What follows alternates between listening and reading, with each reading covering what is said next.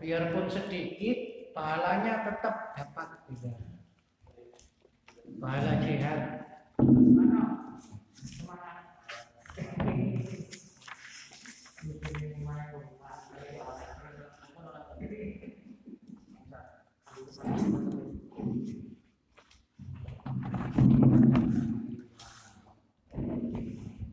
Bismillahirrahmanirrahim. Assalamualaikum warahmatullahi wabarakatuh.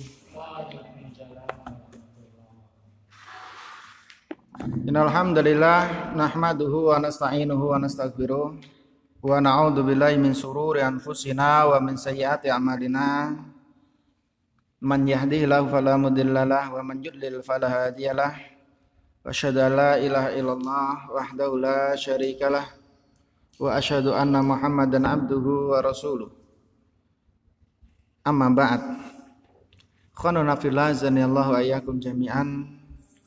Alhamdulillah syukur kita kepada Allah Subhanahu wa taala. Sampai saat ini masih senantiasa diberikan limpahan kenikmatan baik kenikmatan lahir ataupun batin kenikmatan sehat dan waktu luang.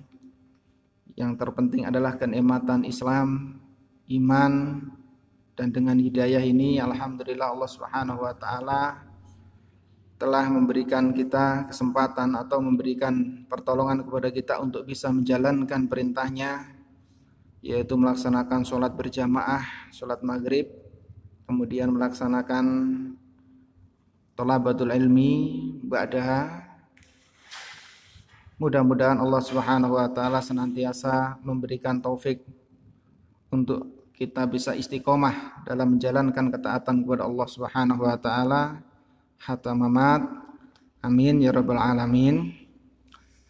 Insyaallah pada malam hari ini Bismillah kita akan membahas salah satu kitab yang dikarang oleh Syekh Muhammad Ibn Abdul Wahab yaitu kitab Al-Kabair yang membahas tentang dosa-dosa besar.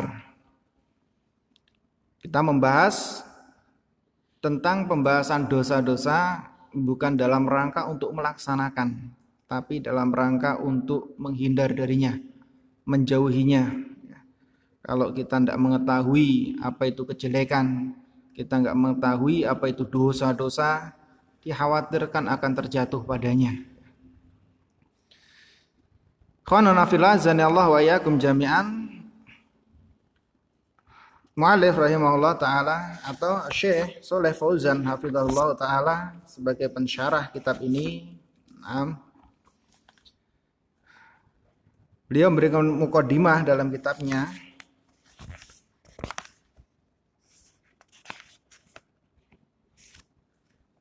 Bismillahirrahmanirrahim. Alhamdulillahirabbil alamin wassalatu wassalamu ala abdihi wa rasulihi nabiyina Muhammadin wa ala alihi wa ashabihi ajmain.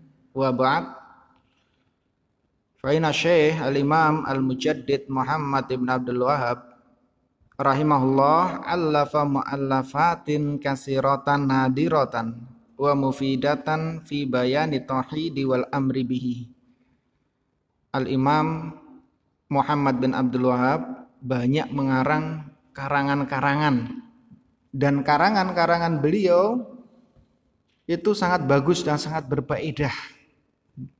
Di antaranya menjelaskan tentang tauhid dan perintah untuk mengerjakan tauhid, ya. mengisahkan Allah dalam beribadah. Ya. Demikian pula menjelaskan tentang syirik, yaitu perkara yang mengotori tauhid, ya menyekutukan Allah Subhanahu wa taala dalam hal ibadah dan yang lain. Wa fi bayanil ma'asi wa dhunub demikian juga di antara karangan-karangan beliau menjelaskan tentang maksiat-maksiat dan dosa-dosa. Wa nahya anha dan beliau melarang darinya agar kita menjauhi dosa-dosa tadi. Liannaha tangku sutahid dikarenakan dosa-dosa itu akan bisa mengurangi tauhid seseorang ya. Jadi yang namanya dosa itu akan mempengaruhi keimanan. Dosa akan mempengaruhi ketauhidan seseorang. Kullu dzalika min babin nasihah lil muslimin. Beliau melakukan demikian dalam rangka menasihati orang-orang yang muslim ya. Beliau menasihati kaum muslimin. wa da'wati ilallahi wal islahi fil ardi dan dalam rangka berdakwah kepada Allah Subhanahu wa taala dan dalam rangka melakukan perbuatan baik atau islah perbaikan di muka bumi ya. Jadi beliau menerangkan tentang masalah ma'asi wa dzunub agar seseorang itu menjauh darinya. Ya. Ini dalam rangka sebuah nasihat untuk kaum muslimin dalam rangka dakwah kepada Allah, dalam rangka melakukan islah perbaikan di muka bumi ya, agar seseorang itu menjadi orang-orang yang baik orang-orang yang jauh dari perbuatan dosa, agar orang-orang tidak menjadi orang-orang yang jelek, orang-orang yang terjatuh pada kemaksiatan. Nah, Wahdi tariqatu rasul dan ini merupakan jalan metodenya para rasul alaihi salatu wassalam. Wa min sya'nil insan madama ala qayyidil hayat an ya'mala wa yataharraka. Dan keadaan manusia selama manusia dalam keadaan hidup ya. Selama manusia itu dalam keadaan hidup pasti dia akan beramal. Pasti dia akan bergerak. Tidak mungkin seseorang itu akan diam membatu, nggak akan mungkin ya. Pasti dia akan bergerak ya. Fa an yakuna amaluhu fil khair au ya. Bisa jadi amalannya perbuatannya itu di atas kebaikan dan bisa pula di atas kejelekan ya. Jadi yang namanya seseorang pasti beramal. Ima im, amalannya itu baik, ima amalannya itu jelek. Walihada ba'asallahu rasulah lidakwatin nas lil khair wa tahdhirihim minasyarri. Oleh karenanya Allah Subhanahu wa taala memutus para rasul untuk mendakwahi manusia agar mereka melakukan kebaikan-kebaikan dan memperingatkan manusia agar mereka meninggalkan kejelekan-kejelekan. Nah, ini misi dakwanya para rasul ya. Agar mereka manusia melakukan amalan-amalan kebaikan dan agar mereka naam meninggalkan amalan-amalan kejelekan ya. Wa minasar wallahu ja'ala daraini lil jaza. Kemudian Allah Subhanahu wa taala menjadikan dua negeri sebagai al jaza balasan ya. Balasan bagi dua orang yang melakukan sebuah amalan ya. Amalan yang baik atau amalan yang jelek. Nah, al jannah yang pertama adalah negeri al jannah apa itu al-jannah ya? Ya darul muttaqin al-amili nabi taat ya. Jannah adalah negerinya orang-orang yang bertakwa dan negerinya orang-orang yang beramal ketaatan. Wanar sedangkan neraka ya darul kafirin al-amili nabil ma'asi wa Sedangkan neraka adalah negerinya orang-orang kafir dan orang-orang yang melakukan amalan-amalan kemaksiatan dan kejelekan. Ya. Ini negeri sebagai balasan yang Allah siapkan dua orang yang beramal, pasti beramal seseorang itu ya. Beramal lima kejelekan, lima kebaikan ya. Dan balasannya dua negeri ini, ima dia seorang yang baik sehingga mendapatkan darul mutakin negerinya orang-orang yang bertakwa yaitu al jannah. Ima dia adalah orang-orang yang jelek yang akan mendapatkan negeri kejelekan yaitu neraka. Nah, Wafaraqa bainahum dan Allah telah memisahkan dua jenis ini ya. Allah berfirman dalam surat Al-Jasiyah. Am hasibal ladzina jatarahu sayyiati an naj'alahum kalladzina amanu wa amilu sholihati sawaan mahyahum wa mamatuhum. Sa'ama yahkumun ya.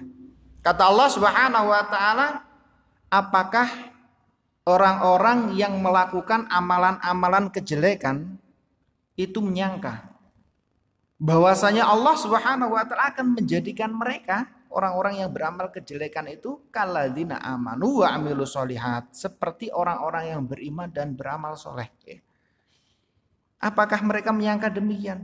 Samaan mahyahum wa mamatuhum sama kehidupan dunia mereka dan kematian setelah kematian mereka. Nah. Naam. Sa'ama yahkumun jelek sekali apa yang mereka hukumi ya. Jadi orang-orang yang beramal kejelekan menyangka kalau dia akan disamakan dengan orang-orang yang bertakwa. Ini merupakan jelek anggapan mereka ya. Tidak akan mungkin sama. Tidak akan mungkin Allah menyamakan antara kebatilan dan al-haq.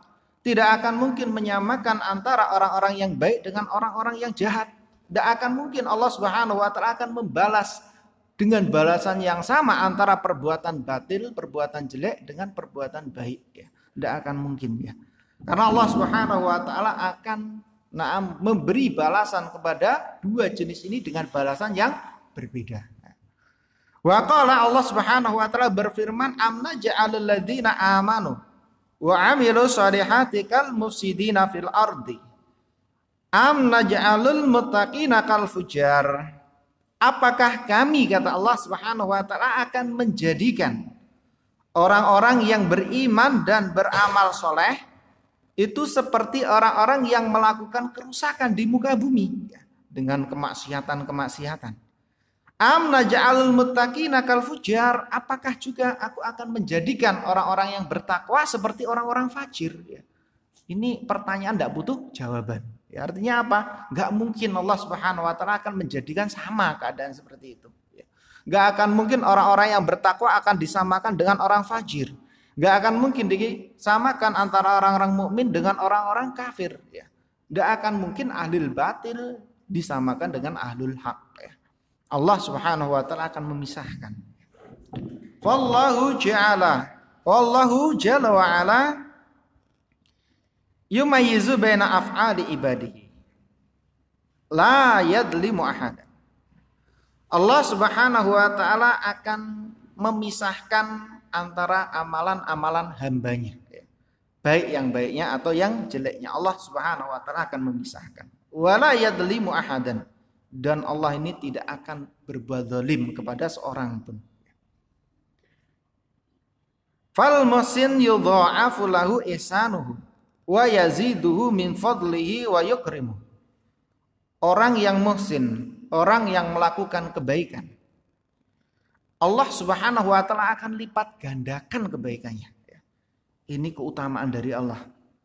Orang yang berbuat baik balasannya berlipat ganda bahkan bisa menjadi 10 kelipatannya, bahkan bisa menjadi 700 kelipatannya, bahkan lebih daripada itu. Sesuai dengan keadaan ketaatan dan keimanan mereka. Ya. Wa yaziduhu min fadlihi dan Allah akan menambahkan naam dari keutamaannya wa yukrimuhu dan Allah akan memuliakan ya.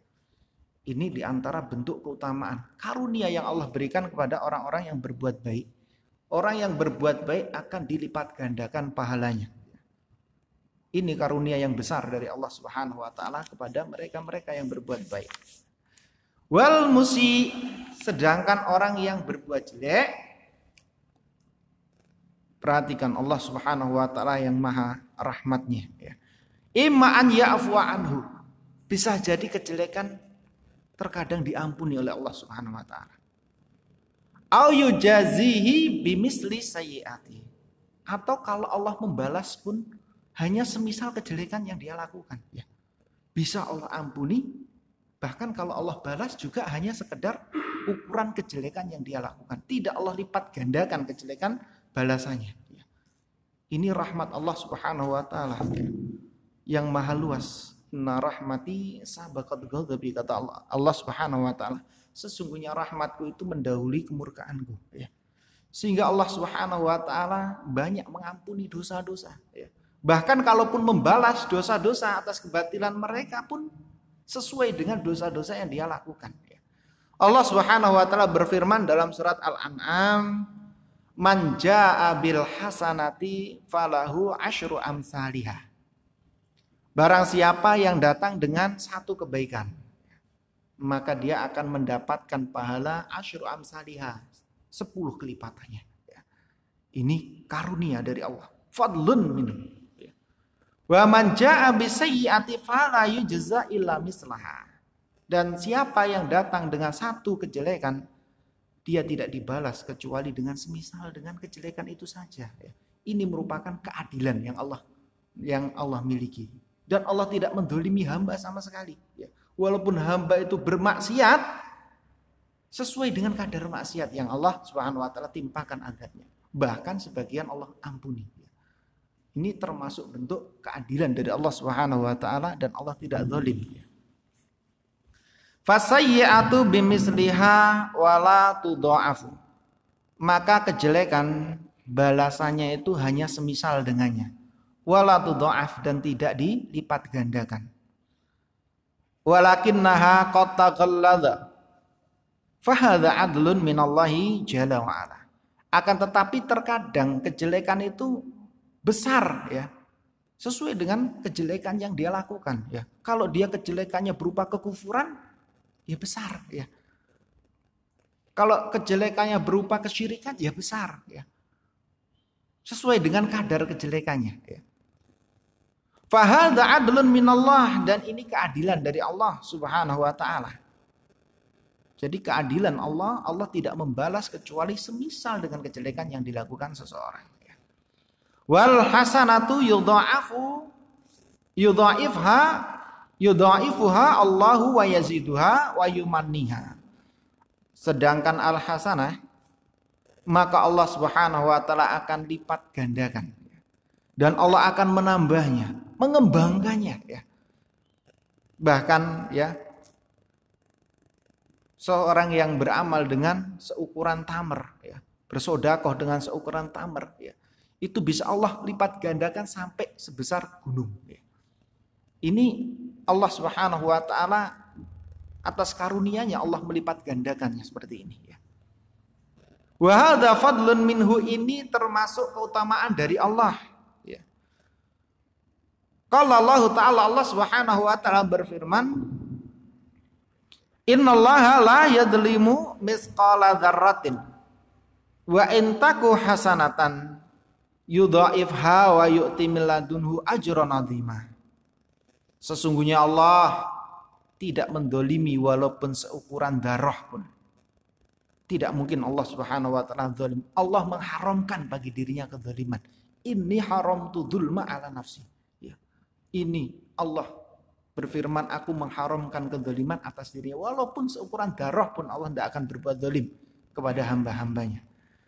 Wa intaku hasanatan yudha'ifha. Apabila kebaikan berupa, apabila perkaranya merupakan kebaikan, Allah akan lipat gandakan. Ya.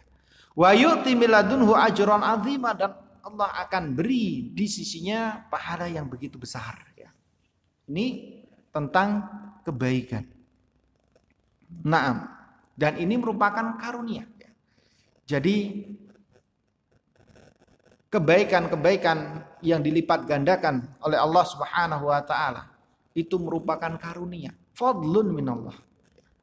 Adapun balasan atas kedoliman yang dilakukan oleh seorang hamba ini bentuk keadilan dari Allah Subhanahu wa taala. Allah adil dalam nah, menghukum hamba-hambanya sesuai dengan kadar kedoliman mereka. Sedangkan pemberian balasan yang Allah berikan kepada seorang hamba ini kalau seandainya balasannya sesuai dengan kadar amalannya sangat kecil ya. Akan tetapi balasannya Allah Subhanahu wa taala berikan sangat besar ya ini merupakan fadlun minallahi azza wa ya. Fal mudha'afu fadlun minallah. Pelipat gandaan ini merupakan keutamaan dari Allah.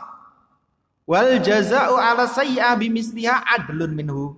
Dan balasan kejelekan yang semisal dengannya itu merupakan keadilan dari Allah Subhanahu wa taala. Nah. Kemudian kata Syekh Fauzan Wata'atu kismani. Ketaatan itu ada dua. Nah. Ada yang sifatnya wajibah wal mustahabbah ya. Jadi ketaatan itu ada dua, ada yang sifatnya wajib, ada yang sifatnya sunnah. Nah, yang wajib itu apa nas? Wajib itu apa? Salat lima waktu. Al wajib Wajib itu definisinya adalah ma yusabu fa'iluhu wa yu'aqabu tarikuhu. Wajib itu adalah apa-apa yang akan diberi pahala pelakunya dan akan diazab yang meninggalkannya ya. Jadi namanya kewajiban itu adalah apabila seorang melakukannya maka dia akan berpahala. Tapi kalau meninggalkannya berdosa. Itu namanya wajib ya. Jadi nggak hanya sekedar sholat lima waktu ya banyak jenisnya kewajiban itu. Setiap ya? Nah, termasuk sholat lima waktu, termasuk puasa, Ramadan dan yang lainnya dari amalan-amalan yang wajib ya. Jadi sesuatu yang wajib adalah sesuatu yang apabila dikerjakan dia berpahala dan apabila ditinggalkan dia akan berdosa. Ya. Ini wajib ya. Dan amalan yang wajib adalah amalan yang paling dicintai oleh Allah Subhanahu wa taala. Lebih besar pahalanya daripada amalan sun sunnah. Nah, sehingga kewajiban adalah perkara yang paling dicintai oleh Allah lebih dicintai yang wajib daripada yang sunnah ya. Jadi jangan ketipu ya. Terkadang seseorang lebih mengutamakan semangat beramal sunnah tapi meninggalkan yang wajib ya. Ini orang yang maghrur, tertipu ya. Karena apa? Amalan wajib itu lebih besar pahalanya daripada amalan sunnah. Nah, ancamannya juga lebih besar kalau yang sunnah tidak diadab kalau meninggalkan. Wal mustahabbah dan definisi al mustahabbah definisi sunnah. Sunnah artinya sunnah dari sisi fikih ya. Bukan sunnah dari sisi apa? Uh, Islam, bukan sunnah dari sisi torekoh Nabi ya. Karena namanya sunnah ini uh, ada yang uh, didefinisikan secara fikih, ada pula secara syar'i ya. Secara syar'i sunnah itu segala yang ditempuh oleh Nabi alaihi wasallam baik itu yang wajib ataupun yang sunnah ya. Baik perkara yang ditinggalkan oleh Nabi, baik perkara yang naam dilakukan Nabi dari muamalah ataupun akidah ataupun dalam ibadah ya. Dan segala yang dilakukan Nabi alaihissalam itu adalah sunnah-sunnah Nabi. Jalan torekoh yang ditempuh oleh Nabi saw. Sebagian ada yang wajib, sebagian ada yang sunnah ya. Tapi kalau sunnah dari sisi definisi fikih itu maknanya seperti ini.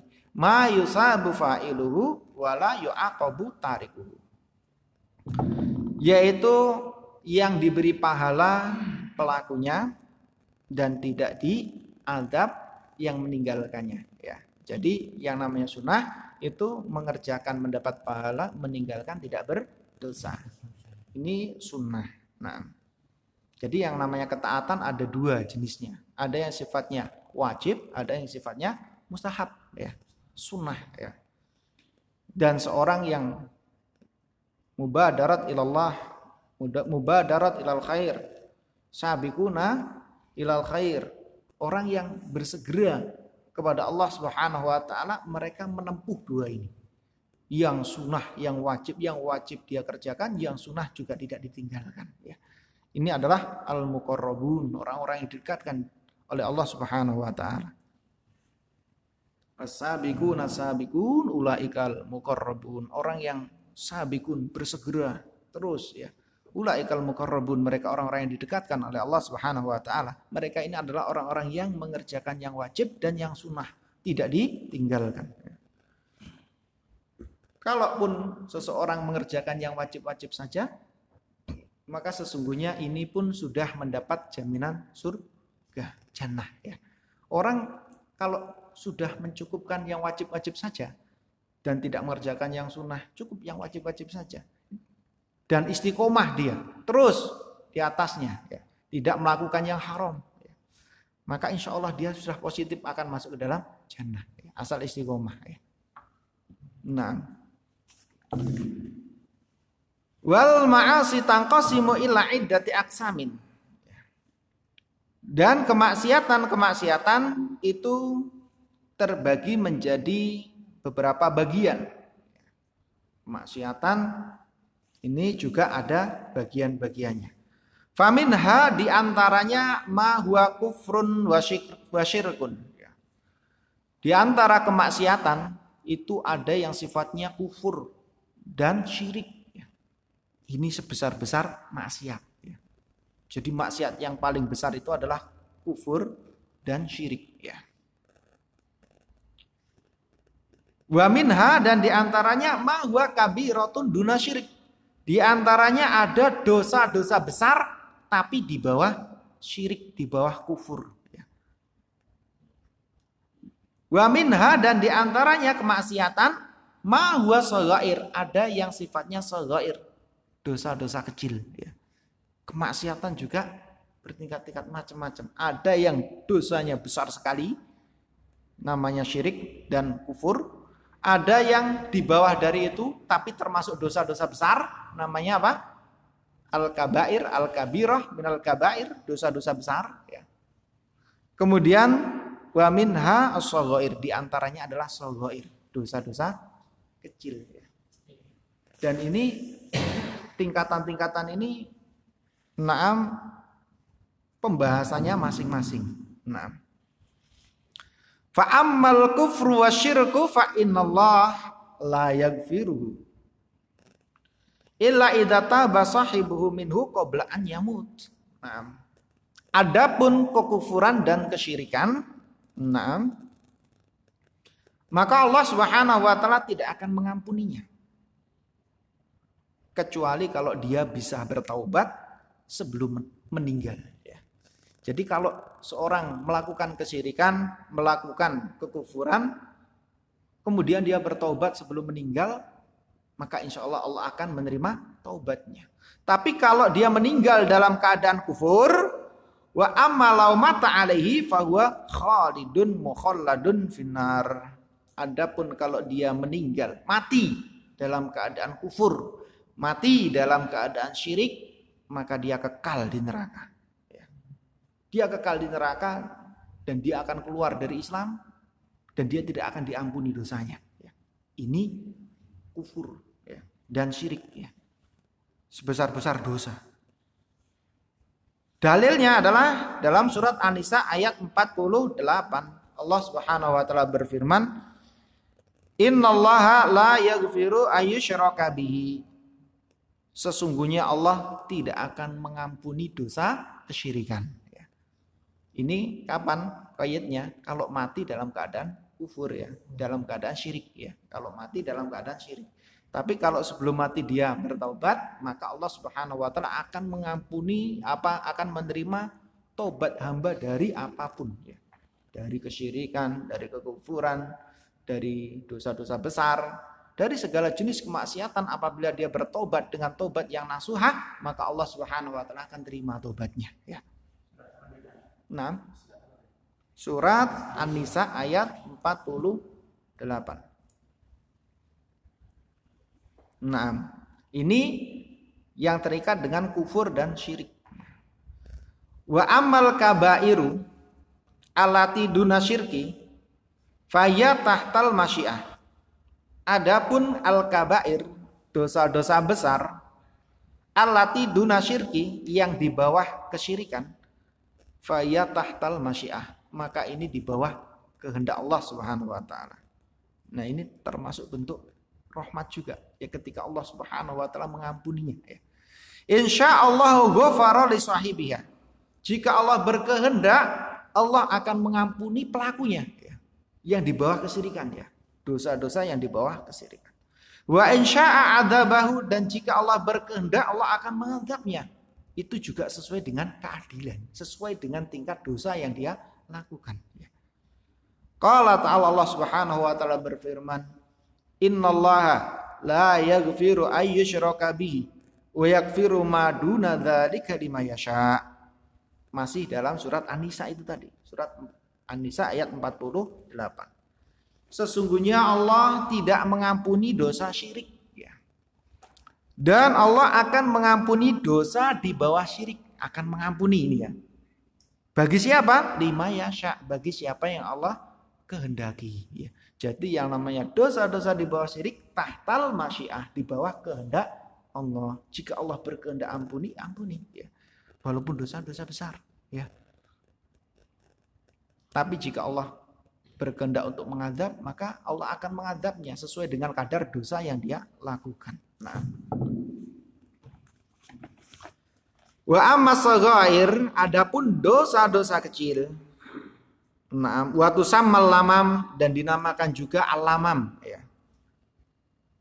Dalam surat An-Najm. Alladzina najtanibuna kaba'irul ismi wal fawahisha illal lamam ya. Lamam di situ maknanya sogoir, dosa-dosa kecil ya. Fahadihi tukaffaru bi anwa'in minal mukafirat.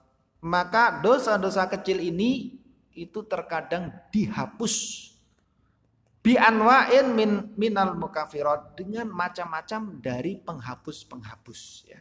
Jadi penghapus-penghapus dosa kecil ini banyak ya, banyak ya. Fatukaffaru bi ta'at terkadang terhapuskan dengan sebab ketaatan. Ya.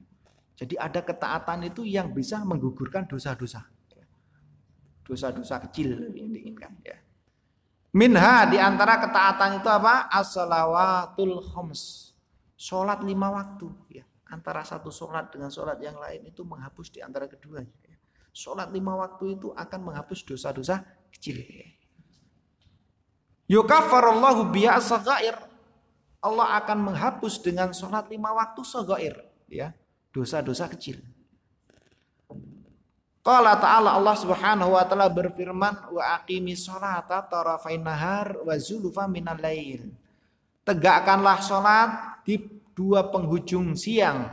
Wazulafa minalail dan di sebagian malam. Tegakkanlah sholat di penghujung siang, dua penghujung siang dan di sebagian dari malam.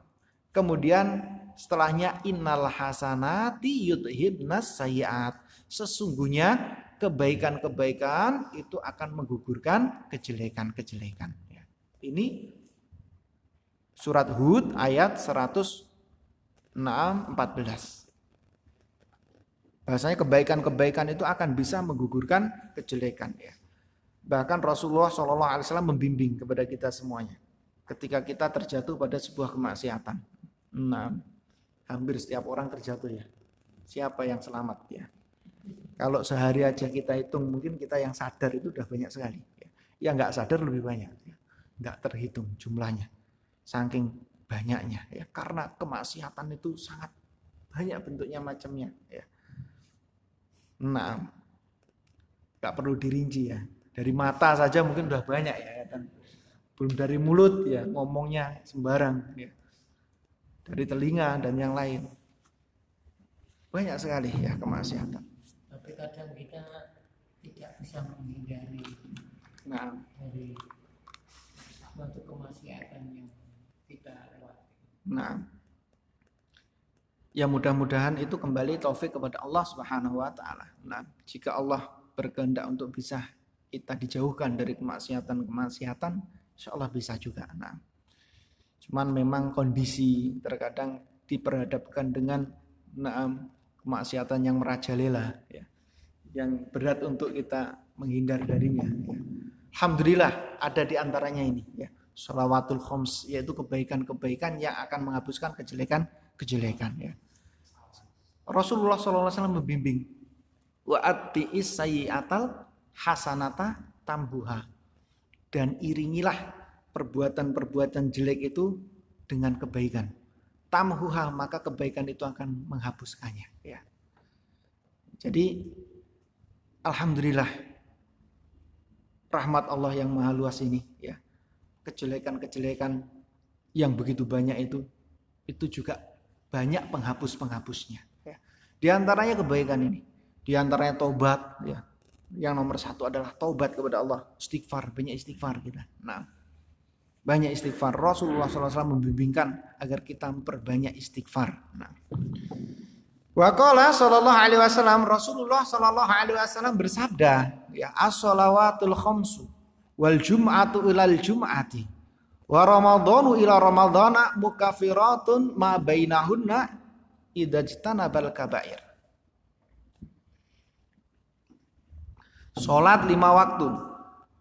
Jumat satu dengan Jumat yang lain Antara satu Jumat dengan Jumat yang lain Antara Ramadan satu dengan Ramadan yang lain Mukafiratun ma bainahuna Sebagai penghapus di antara keduanya Masya Allah ya. Setahun. Kalau bulan suci Ramadan setahun ya. Makanya ada hadis yang menyebutkan orang yang keluar dari Ramadan dalam keadaan dia itu bagus puasanya, maka dia keluar bagaikan lahir dari perut ibunya tanpa dosa ya. Karena apa? Terhapus dosa-dosanya. Nah, dosa-dosa kecil tapi. Ingat ya ini yang terhapus dengan amalan-amalan sore di sini adalah dosa-dosa kecil. Barakallahu fiik. Mukafiratun ma bainahuma jitanabal kabair. Jika dia menjauhi dosa-dosa besar. Kalau dosa-dosa besar tidak terhapus dengan sebab amalan-amalan ya. Kalau dosa besar terhapusnya dengan apa? Wa tukaffaru bitaubati minha. Na'am wa taubatu tukaffiru kulladzanbin dan dosa-dosa kecil juga terkadang terhapuskan dengan taubat ya taubat jelas Bahkan taubat adalah tukafiru dan bin menghapus segala dosa. Eh, dosa apa pun kalau kita bertaubat darinya dan nasuhah, taubatnya benar. Taubat nasuhah itu yang seperti apa Nas? Yang terpenuhi syarat-syarat taubat. Syarat-syarat taubat itu disebutkan Al-Imam Nawawi yang terikat dengan dia dengan Allah itu ada tiga. Masih ingat? Masih ingat Anas? Nah, Oh, itu pembahasannya lain. Ya. Makanya harus terpenuhi syaratnya nih. Syaratnya apa? Uh, Abu Haris, Abu Haris, masih ingat enggak? Yang per Nah. Nah, itu azam itu sungguh-sungguh. Syarat yang pertama ikhlas anid dan yaitu dia meninggalkan dosa itu namanya bertaubat itu harus berhenti dari dosa tadi. Jangan sampai mengaku tobat tapi dosanya terus-menerus dilakukan. Ini bohong ya. Dia ngaku tobat tapi terus ya. Bahkan Sayyid menyebutkan orang yang seperti ini nih bagaikan orang yang main-main ya. Orang yang sendau guru. Sendau guru kepada Allah Subhanahu wa taala bahkan ya.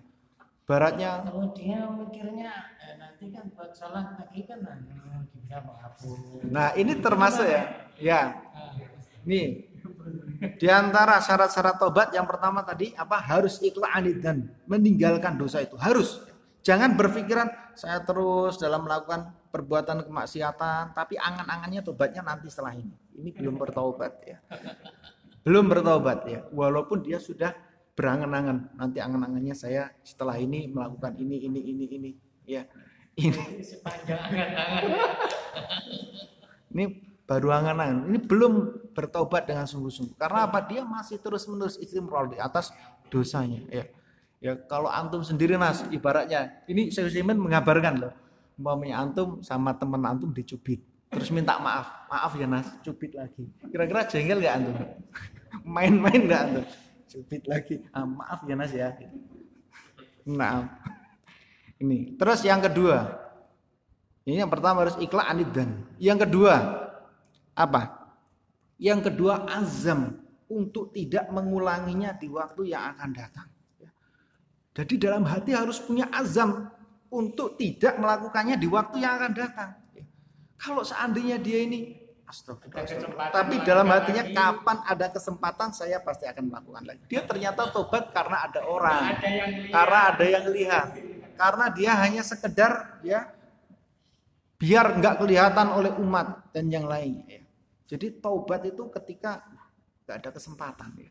Tapi kalau ada azam, ada kesempatan, maksudnya ada kesempatan nanti di lain waktu, saya akan berbuat lagi. Ini berarti nggak ada azam untuk meninggalkan tobat tadi. Syaratnya tidak diterima. Ya ini belum masuk syarat. Ya. Harus ada azam untuk meninggalkan, untuk tidak mengulanginya lagi. Kalau masih astagfirullah, tapi nanti kapan-kapan saya berbuat lagi. Ya. Kapan-kapan ini baru angan-angan loh, belum berbuat ya, tapi sudah punya azam nanti kapan-kapan saya kalau ada kesempatan berbuat lagi. Berarti tobatnya nah, tidak berterima. Nah. nah, yang ketiga, yang ketiga apa? Menyesali. Naam barakallahu fikum menyesali ya. Yang namanya bertobat itu harus menyesali dosa ini ya.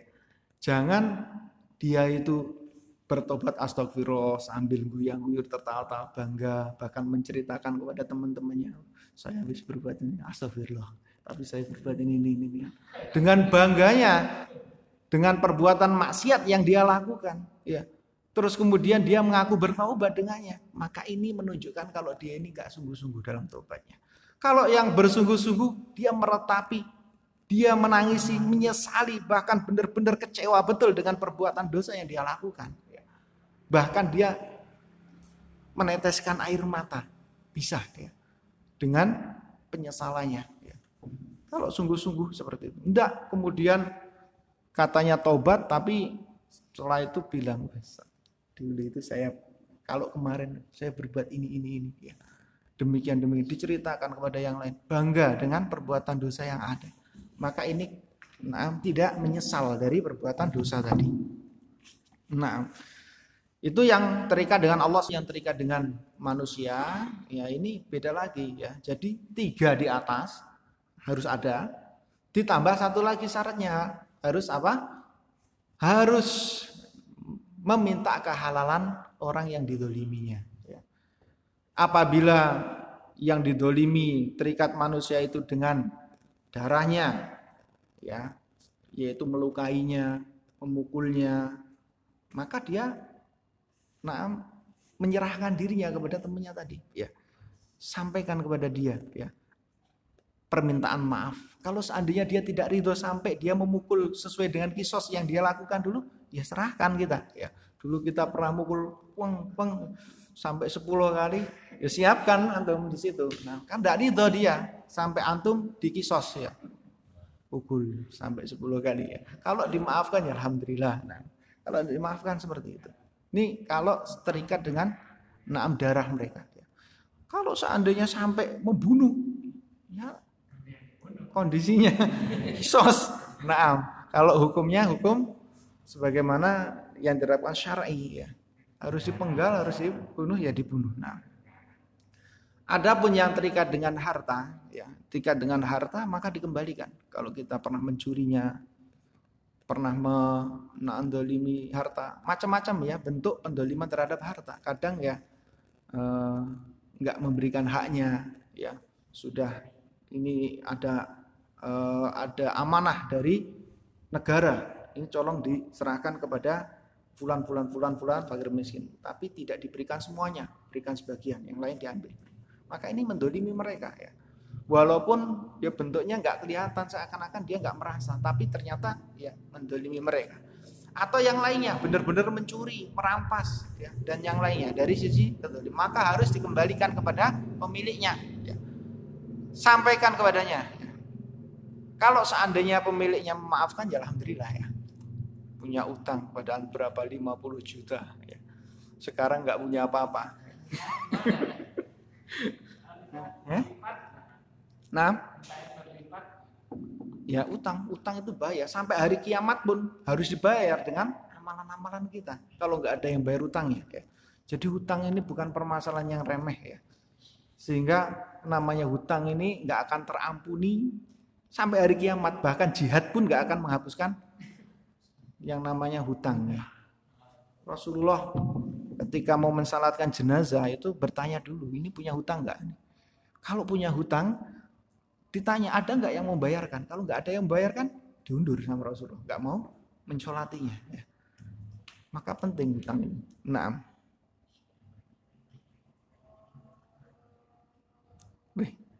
dah. Gimana? Dah ya, Mas ya? Dan Syekh Utsaimin rahimahullah taala menambahkan di antara syarat taubat itu yaitu uh, pada waktu yang masih diterima taubat. Karena ada waktu, batas waktu seseorang tidak diterima taubatnya. Ada batas waktu yang sifatnya khusus, ya, ada yang sifatnya umum. Ya. Yang khusus pada setiap individu ini, jiwa-jiwa kita ini batasnya masing-masing. Ya. Apa batasnya? Selama nyawa belum sampai tenggorokan. Jadi kalau nyawa sudah sampai tenggorokan, sudah tidak boleh. Adapun yang sifatnya umum adalah matahari terbit dari sebelah barat. Ya, kalau sudah matahari terbit dari sebelah barat, maka tidak boleh lagi, tidak diterima lagi tobat seseorang. Ya. Walau alam biswab ya. Ini sedikit yang bisa kita bahas pada malam hari ini. Ya. Kurang lebihnya, anak mohon maaf. Subhanakallahumma bihamdika asyhadu an la ilaha illa anta astaghfiruka wa atubu. Thank you.